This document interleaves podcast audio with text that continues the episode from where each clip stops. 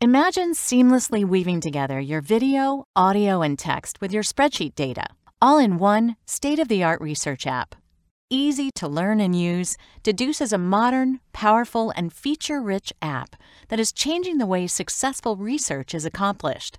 As a cloud based application, you and your research team have access to your data anytime and anywhere. Dedoose great research made easy.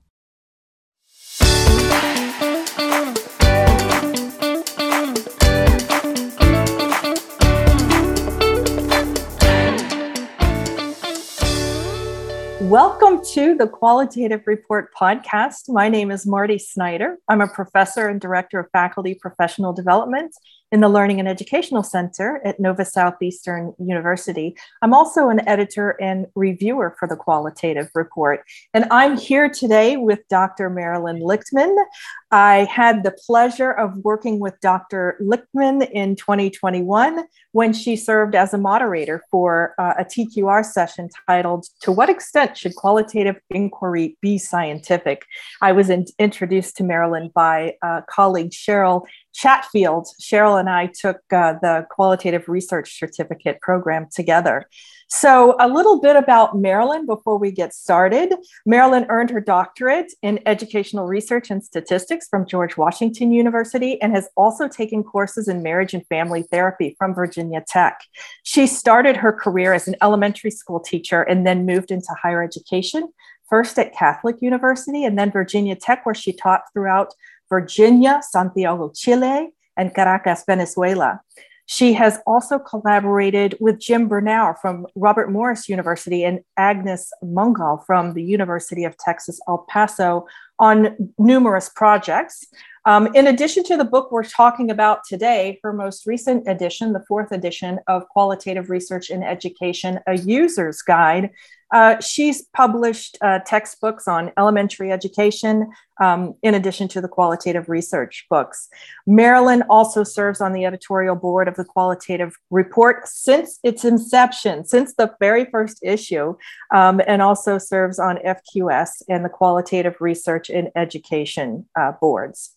So, uh, one other thing on a personal note, I have to say, Marilyn is involved in travel and the arts. Uh, she's traveled extensively throughout Europe and Asia, with her most recent visit to Amsterdam for the Vermeer exhibit.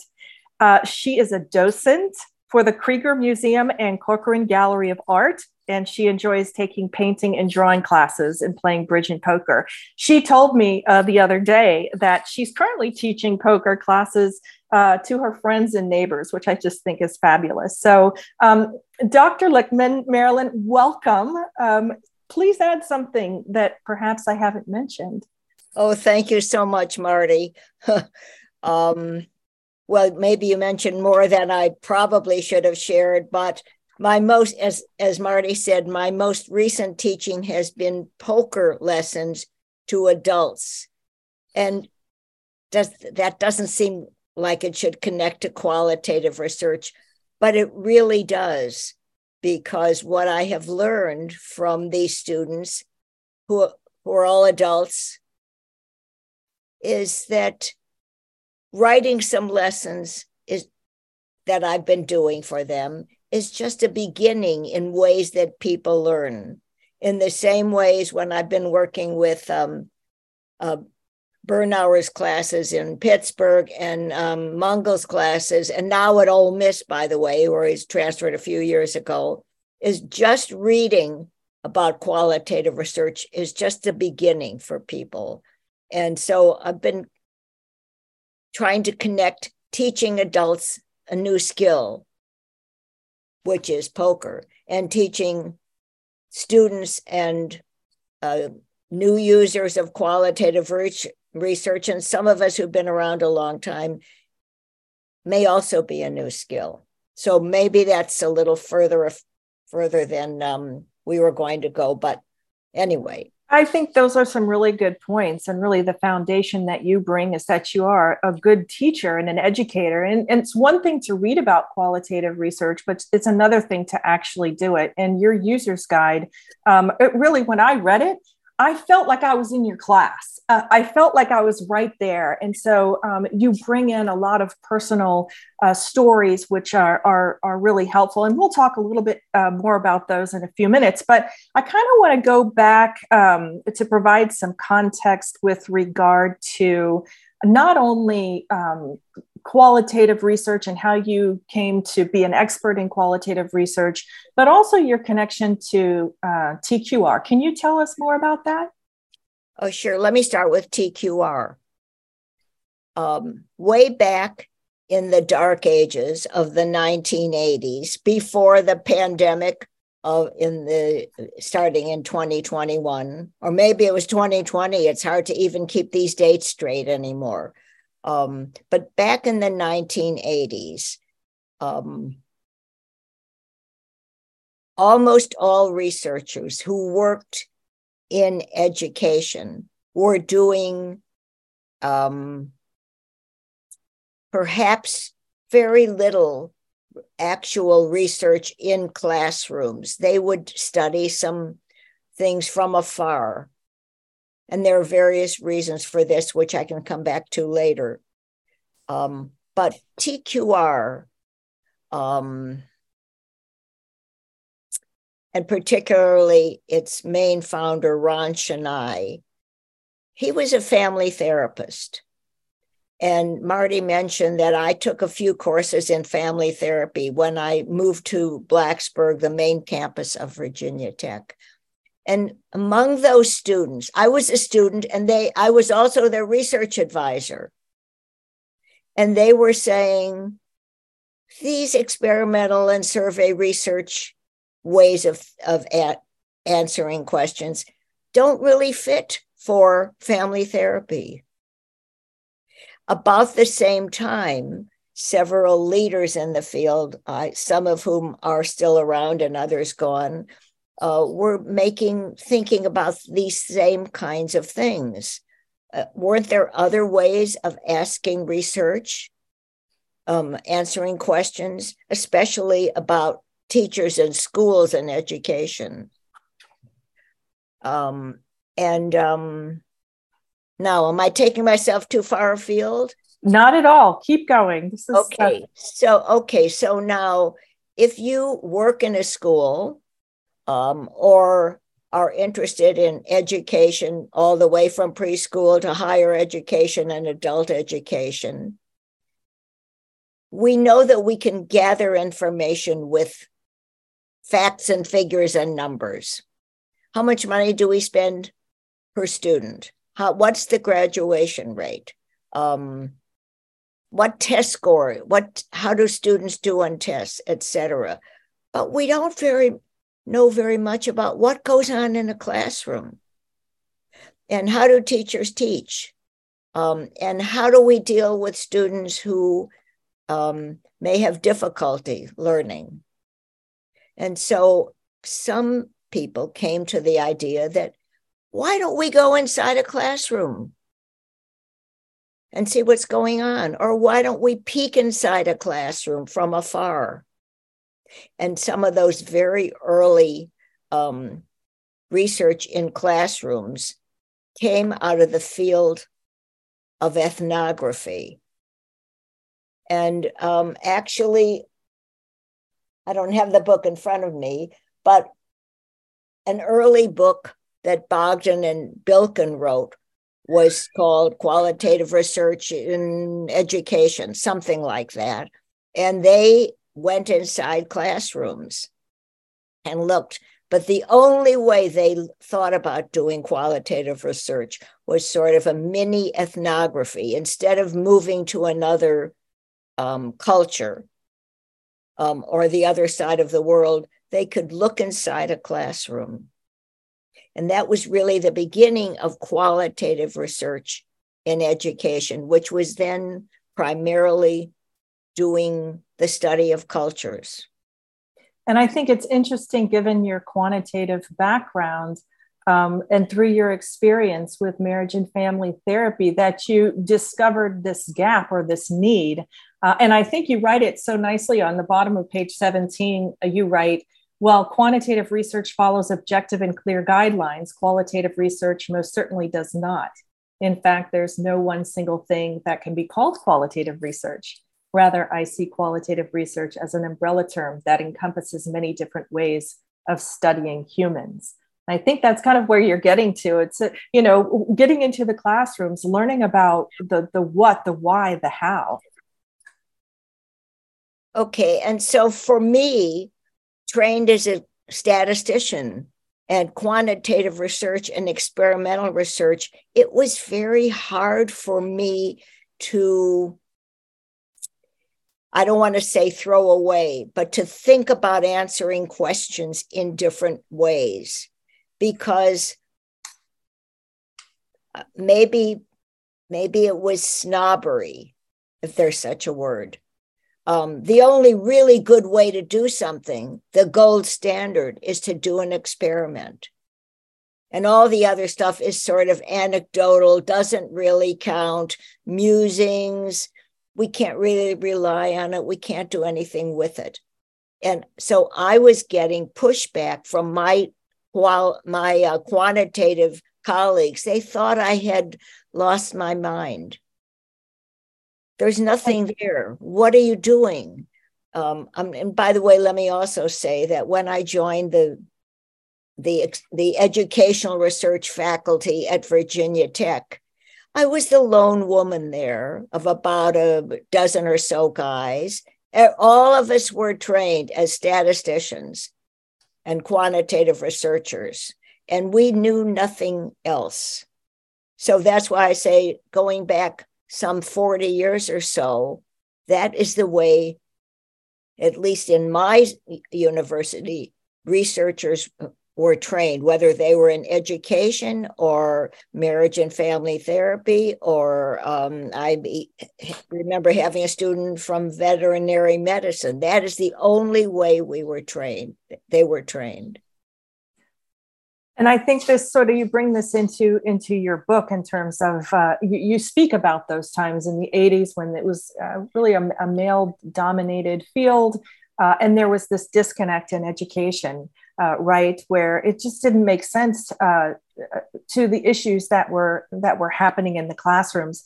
Um, could we move into the uh, talk a little bit about your book? Uh, again it's it's your your new book just came out probably the first of the year. Is that right marilyn? Uh, qual- qualitative research? Two years.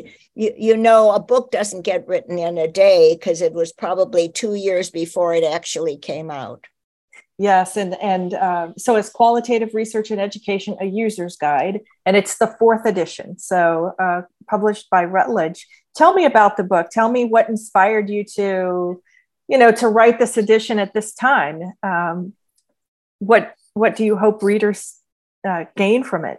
Maybe you can kind of walk us through that process. Thank you. Let me try and do that. So the fourth edition the first edition, I think, came out in 2006. It was one of the very first books in um, uh, specifically aimed at teachers, educators, people in the field of education, but used much more widely than those in education. And I remember reading um, a, review that was done of the first edition. Somebody said, yes, it says education, but it can go way beyond. Okay, now think about what happened between 2006 and 2023. Um, and I realized that particularly technology, pre pandemic, that um, because that's another issue. I realized that so much had changed from these very early times when I was writing about technology, uh, both how it makes things easier for us in terms of of um, doing data analysis, for example, um, but also what kind of data we could collect, how could we organize it, how could we get information. So one of the my main purposes in um, doing um, a new edition is to write about technology. And I realized that even now, what I wrote a year ago, oh, forget I didn't mention TikTok and chat and a um, learning and um, artificial intelligence. I didn't even talk about those things. Uh-huh. Uh, so that's probably all dated. Um, also, I wanted to look at the latest research in education and provide examples from the last, let's say, three to five years that would give readers an idea of what people are writing and doing today rather than what they were writing and doing a dozen years ago. Um, because things have changed dramatically. Picking up on what you said, it's qualitative research is not a single thing. Well, it's very clear when you read about qualitative research, read qualitative research that people have published or um, have done presented at conferences. There is not a single thing qualitative research. You know, and and you'd mentioned this earlier uh, when we had a discussion. Uh, we were talking about John Creswell's book, Qualitative Inquiry and Research, and choosing among five research approaches. And so you talk about those research approaches in your book, but you also talk about uh, participatory action research uh, and other types of action research, emancipatory engaged research. Um, tell me a little bit about those methods and why you um, you included them in your book now. It, it seems that there's an opportunity there. Okay, so I began to think about doing research in and about schools. And in a way, while large school systems in the United States may have research departments, most of the time they only collect information that has to do primarily with test scores and money. Counting. How many kids do we have in school? What are the test scores? How much money do we spend in books? Um, and so on. And I realized that school systems even large school systems, such as um, near where I live in Fairfax County, Virginia, or Montgomery County, Maryland, um, or schools that serve um, large cities in Chicago or Los Angeles or New York. Even those systems do not usually, they're not the the, the role is not to do anything more than collect, I'm going to say statistics. And so usually the people who work on these, um, trying to do other kinds of studies, do not come from the community of school systems. They come from the community, usually at colleges and universities, or perhaps think tanks that get funded by the federal government. Mm. But for the most part, federal government is still interested in collecting numbers. So it is so I've been working for the past few years with people who are school people who are working on their advanced degrees. And I've come to understand that these people want to solve problems in their schools and look for ways not just to collect data and report it back, but try to figure out um, what they can do to work on, particularly if there are students who are behind. What's going on with these kids? What about how the involvement of parents? And I've come to see that the, the five qualitative research approaches that John used and I started with don't necessarily help schools figure out how how schools can be better for kids and teachers and everyone involved. Mm-hmm. Um, I, and I can definitely see a, a couple of things that you know when you talk about these new approaches and engaging um, the community as co-researchers that there are certainly issues that come up uh, with regard to irb um, and because usually you, you want to separate yourself you know from the participants but with par you're really engaging them um, any suggestions there or ideas with regard to how to get a, a par uh, research project approved, or have, have you had experience uh, with that? Let's go back to action research, and okay. then par, then par participatory action research. So, action research is not one of the five approach research approaches that John Creswell and I have talked about, and some many of you have read about those. Um, just to remind everyone who's listening, you may have heard of ethnography or grounded theory or case study. But action research says let's deal with some of the issues that we see in our school system or in our school. Not necessarily an entire school system, but in a school. What is going on in this school that where we can make some changes in a positive way? And who knows best about what goes on in the schools? The people not who work there. people who work there, not necessarily the people who are at universities who are only peeking inside of the schools periodically. Mm. So if you get, if you are somebody who works in the school system and who feels strongly about your work and why you're working there, um, maybe you're the best person to work on helping figure out what to study. And you sometimes now there are some systems that actually use students as participant or participants who mm-hmm. organize things. But I would say for the novice researcher, I would see school personnel as being the primary impetus for this. Um, although I've read about some schools where the kids are taking an active role, and we've all seen it on television. Right. Um, some young people, especially people whose schools have had some serious problems that have happened there. Um, or, you know, we know of the issues of bullying or, um, well, I'll leave it at that. It's it's hard not to be political. And we know in, in the United States, schools, it's locally um, controlled and state, and the federal government contributes less than 10% of the money.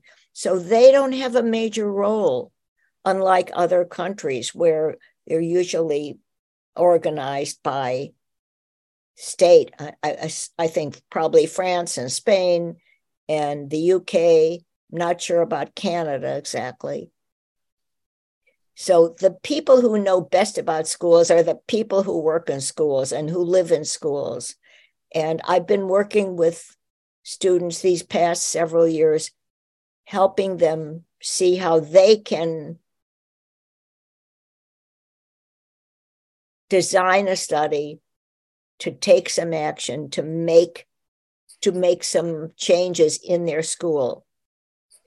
At the very same time, IRBs, institutional review boards at universities, they're in an odd role, right? Because the review boards are consist usually of um, maybe a dozen or so faculty from the entire university community. I would guess most of them don't know a whole lot about qualitative research. I, and some of them probably don't think very highly of it. They're like my colleagues from 40 years ago. That's not real research. So there's an opportunity to enact change and, and influence uh, the IRBs uh, in, in creating awareness about these these methods. Um, and what other? I'm sorry. I, I, I'm just agreeing with you. I, I mean, it depends on the university. It depends on how open they are. But this is a big conflict, and also depends on whether the school system thinks thinks it's worthwhile to do anything. You have a mix of people. The more if we think about it, when we do qualitative research, there are more people to study in elementary and secondary schools than all the other kinds of things we might study. And what a better time to elevate and empower uh, to elevate their voices and to empower action. Uh, so I, I, appreciate that you addressed uh, those issues in your book. I was thinking too, Marilyn, you know, there's so many different methods and so many different ways to conduct qualitative research. Can you provide some suggestions on how to maintain quality and rigor uh, while at the same time being open and creative in your research design and your analysis of the data? Okay, quality and rigor. Um, so I'm going to start with asking, I'm going to turn it back to you. What does quality mean to you? Marti, I know you said you you um, are a reviewer for the qualitative report, as I am. And I think about the guidelines that we have, as well as the guidelines that other journals provide. What do they tell us about how we look for quality? Well, I I look for um, I look for the voice of the researcher. I want to know what their stake in the game is, why they chose that topic, uh, because they are um, a piece of the research. I also um, want to know, you know, that I can I can trust what was done, and so uh, I guess when I review, I want to look for step by step, not only uh, what what process you used, but how you operationalize that. How did you how did you actually um, implement that process? Uh, those are just a couple of things. So I like that. So so the step by step the detailed description of what and how you did something is critical. There is no one right way to do something, which I find um, interesting because there are some one right ways to do things when you do an experiment.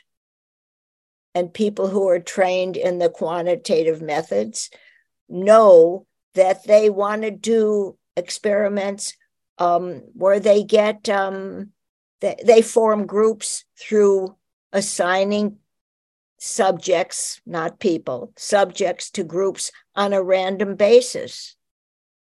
None of that is, a, is considered in qualitative research, but I find people very confused about this.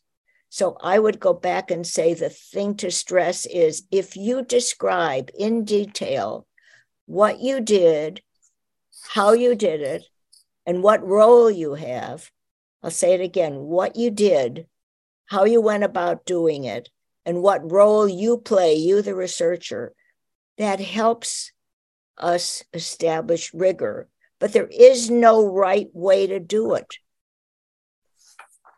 for me, I've also learned that whether you're doing action research or grounded theory or um, phenomenology, almost all the time, we get involved with looking and listening to people in real settings.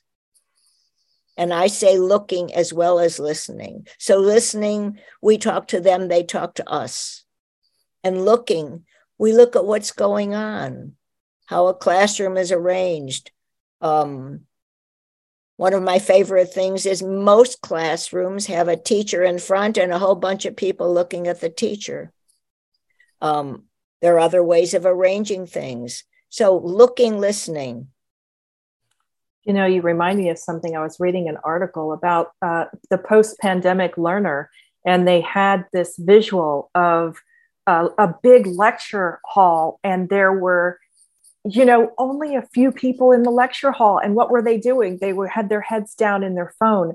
And that visual spoke so much about what's going on in the classroom uh, so when i think about what you're saying about looking and listening um, and using different ways to represent the research as well Absolutely. So uh, earlier I talked a little bit about technology. One of the things we've learned in these past couple of years is ways to use technology to help us with our listening and looking.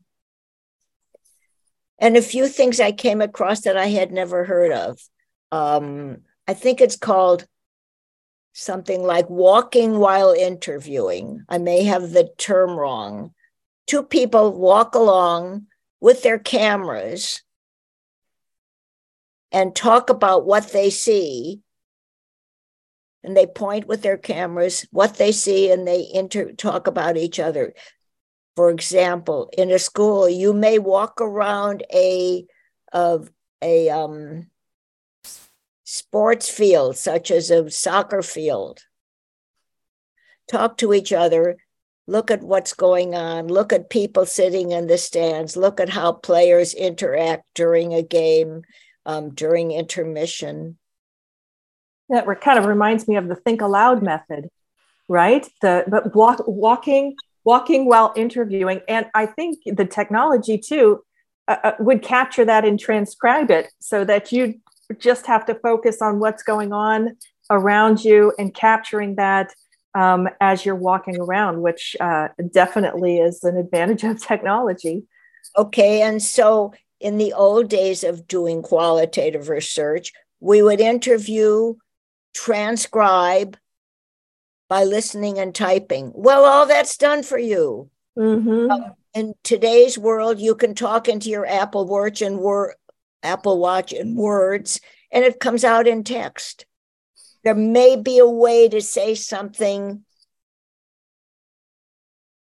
in picture to say something and have a picture come up, but I'm not sure that I know how to do that. But I wouldn't be surprised if there are not ways to do that. I'm wondering with OpenAI and ChatGPT and DALL-E, if you could actually do that, if you could describe something qualitatively and then have the AI support you by throwing out a picture that depicts sort of thematically codes what you're saying into a visual. Wouldn't that be cool? Well, so for example, one of my favorite works of art by Picasso from 1907, Les Demoiselles d'Avignon. Mm. I might say that, and maybe a picture will show up that's in the Museum of, of the painting that's in the Museum of Modern Art. I don't know, but we know technology has done that for us. And I also want to say one other thing. We also know that the um, no longer do we have to just look at what's right around us because we can zoom across the world instantaneously. We can look at each other. We can look at other things. Yes, we need to worry about permissions and so on. But instead of all of that, and now several years into the pandemic, the beginning when we started, we didn't know, schools did not know, excuse the expression, what the hell they were doing. Mm. Teachers, people in schools, parents, students, We've had several years now of that. And whether we're back in schools directly or looking or some combination of both. So technology has become forefront in making things, I want to say easier. It still doesn't take away from, as you mentioned earlier, the role of the researcher. Mm-hmm. Which is different in qualitative research than quantitative research. Um, it's definitely a useful tool uh, in in all aspects of life, and certainly interesting to see how AI uh, can be used to help us as qualitative researchers produce better qualitative research. Right? I I hope so. Now, are there some downsides? There may be, um, but for the most part, I'm going to say the plus sides outweigh the minus sides um, if we use things um, appropriately. Um, anyway, that that's all on that. I wanted to, um, if you don't mind, I wanted to read something. I'm on page two. Okay, me too. Um, I just want to read. Maybe I've said this before, but I just want to say it again. Numbers do not tell the whole story about schools and teaching and education. What about questions such as what and why and how? Why should mask wearing be a matter of discussion? What's going on in Mr. Johnson's classroom? What is it like to be raised in a single parent home? What does it feel like when you get bullied? How can we get more parents involved in the school life of children? And so on. And also, what about power issues between adults and students? How can arts be incorporated in a curriculum? How can a poem or a play communicate feelings of worth? How are those who have been left out of the planning and conversations be heard? As you can plainly see, these questions cannot be answered with numbers and facts and counting things. We need alternative ways, no numbers and no counting. Maybe I want to sort of start with that, but I'm just thinking about all these kinds of questions.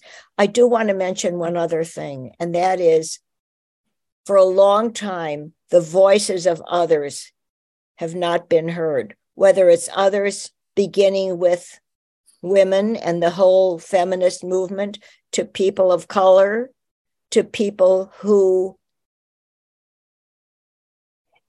um, people from the LGBTQ plus community, their voices were not really heard. And although we have some political backlash these days, I don't think it stopped many people. And qualitative research can use many people um, to help us understand what goes on in the world and specifically what goes on as we work with teaching our children or teaching adults. I have a colleague who's volunteering in the prisons, teaching adults coding. A poker colleague of mine. That's great. Um, so I'm just thinking about being inclusive, understanding yeah. who humans are, how we come to live and work in this world. And that, I, I truly feel that the book that you've written and that you've updated it. I know you've updated um, uh, the technology piece uh, extensively, as well as added a chapter on uh, theories and a philosophy. But for um, for me, and, and I, I consider myself a skilled qualitative researcher, um, there were so many uh, pieces of information because you presented in such a approachable way, uh, a way that um, that I can digest and understand. And I even I think for the novice novice researchers, and as the other person said in the review, not just for um, education but across the board, um, this would be a useful how to manual um, with guidelines, uh, prescriptions on how to get started. Uh, I'm thinking uh, uh, this is so important now, given the state that we're in and given the questions that you pose. Um, not only in education, but many of these how, what, and why questions are across the disciplines. I'm curious to know what you see in the future of qualitative research, not only in education, but perhaps in other disciplines in, as well. Although, thank you, Marti. Although there is some movement away from a, a, a various qualitative research approaches, and there will always be people on the other side. I, see qualitative research in communities around the world.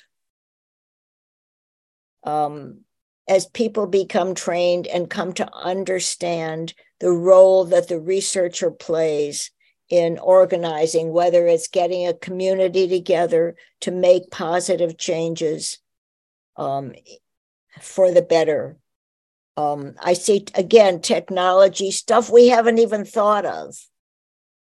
Um,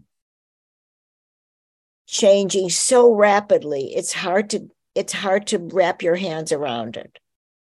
Uh, but it but I see it in a positive way. Um, I think as newer, younger people enter colleges and universities, and the old timers who say there's only one good way of doing something, time for them to retire, um, that we will find other ways of trying to learn about the world around us, the people around us, and to um, work with others, not just I'm here to tell you what to do. We are here together to figure out how to solve our problems. And if we can contribute one little bit toward that, I, am very positive. I still see this in a positive, uh, positive way.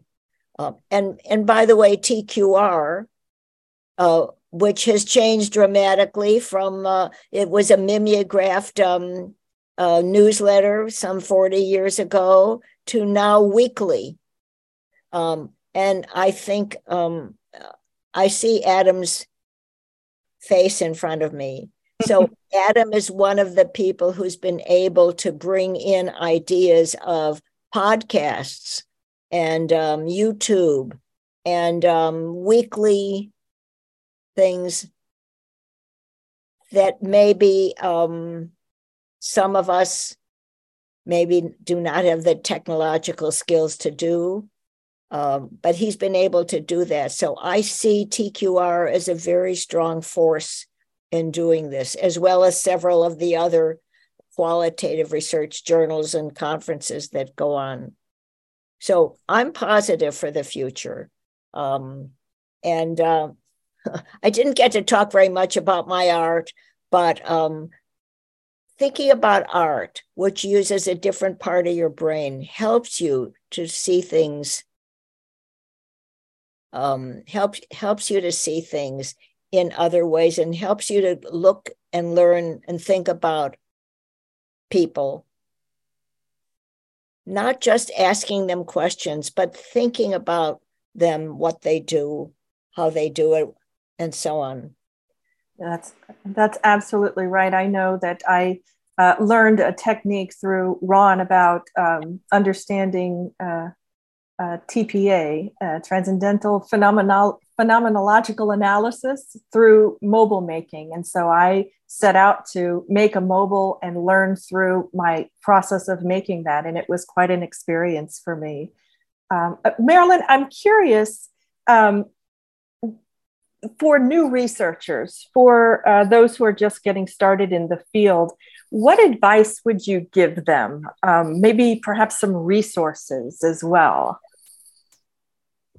Okay, advice and resources. Well, besides TQR,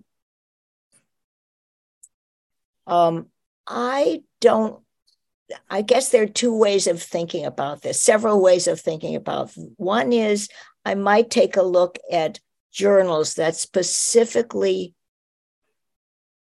publish things that are qualitative. And I've mentioned some in my book. And of course, I do, if you think I have the right page handy, I do not. But you will find a page that talks about qualitative inquiry, qualitative research, the International Journal of Qualitative Research and Education, and the journal that comes out of Spain, Qualitative Research and Education. I thought they stole my title. Instead, I joined their their uh, editorial board. So that's one thing. I also think that um, looking, searching, um, whether a Google search, not just in the library, not just published in peer-reviewed journals, but things that putting people are putting out on YouTube, podcasts, and just in general. A simple Google search of qualitative research. Every day you do it, you will get some different things, depending on what kind of search you do and what's available that day. Um, the other thing I would do I might read a, a few dissertations mm. from, if you're at a university, from your university. I might seek out uh, people who are accessible. Um, I know, Marti, um, I've been accessible. I've been working with these students. I don't, I just do it because I like to do it. um, I've been Zooming and using Blackboard and various other techniques working with current students. So don't rely just on published research articles. Mm, yeah. um, finding a if you work at a university, finding a colleague who maybe um, you think is um, you'll have something to learn from him or her, or them or they. Um, that's one way to start. It, and I also, if I'm a school person, I might talk to um, a principal or a leader in within a school oh, i might you know where you can learn a lot from more than any place else uh, i found a wonderful article about learning from bus drivers hmm. school because they are the ones who see kids who take the school bus who see kids interacting every day that's that's true. That's that's a good suggestion. I know I have a reference in here to to the bus driver um, uh, I, I don't know where it is right now, but bus driver article that I read. Who would ever think about talking to bus right. drivers or lunchroom personnel? Um, if they still have lunchrooms in schools, I don't even know. Some schools probably don't. Well, Marilyn, we're nearing our time, but I'd, I'd like to know how can uh, our listeners today uh, access your book, buy your book, or get in touch with you? Okay, thank you. So, um, my publisher, as I say, is Routledge. Uh, they are online. Um, they, um, I just had an email this morning from one of my editors who said that she, I think she was at the American Educational Research Association conference, and um, she had my book out there. I'm sure that the cover of my book is is meant to be appealing it is eye catching, definitely. Um, and actually, Beautiful. I have thanks to one of my editors who picked it out. It's a Getty image. No, I did not paint it myself. No, Jean Dubuffet did not paint it. It's a Getty image. Um, and um, and also, I can be contacted. Um, I'm not sure how to do this um, in this podcast, but my Virginia Tech email maybe um, Adam has a way to put the link in when he writes a, a, a, uh, two or three sentence when we give him our two or three sentence um, account. That's a uh, great idea. I love talking to people and if you want to come to suburban maryland and learn poker there's always room at the table and you can join my poker class. I would love that uh, Marilyn, this has just been a pleasure. I could probably go on for another couple of hours. It's, it's such a pleasure pleasure speaking and and learning from you. And today we really covered a lot of ground, starting with the the the uh, the genesis, I guess, of TQR and qualitative research and how it's evolved over the years, all the way to talking about rigor and focusing on um, details related to what to how and the role that you play uh, in the qualitative uh, research that you're doing. Um, we talked about um, the technology and how fast it's changing and how we can embrace uh, that technology to make our work even better. And uh, one of the things that you said, we are here together to solve problems. I underscored that, and I, I think that is so true that we are here together uh, to uh, to work with humans to solve problems. So, um, anything else you'd like to add before we close for the day? Well, I just want to thank you, Marti. So, a couple of years ago, we were on this panel together about is qualitative research scientific or something like that. And I was the moderator. Um, and I don't think it was ever very clear in my mind what exactly being scientific means. Um, but anyway, that's where I came to meet you. Yes. We've never met in person. As far as I know, no, I don't think so. I don't think we've ever yes. met in person. Um, and one of the things I appreciated that you did is I work very hard to have this book accessible to everyone. So I write in, I'm going to say user friendly or plain English. Um, and I appreciate your recognizing that. Um, I know how to write in a scholarly, scientific way. I know how to do every kind of uh, regression and analysis of variance you want. And I also know how to talk to people um, so that they can understand um, me. So I appreciate your recognizing that. Um, I also know that to be vulnerable and to say something about yourself will help others also reveal things about themselves that they may not. So that's been my goal in doing all of this. And from this quirky looking cover of a whole bunch of different kinds of faces to talking in plain English and telling some things about myself. Um, that's been my goal in all of this. And you've achieved it. So thank you, Marilyn. Thank you. And thanks uh, to Adam and Ron and everybody else at TQR uh, for their support over these years. Um, and um, Friday after Friday morning, time for the weekend to start, right? It is. Okay. Well, bye bye, Marilyn, and thank, thank you, you so much.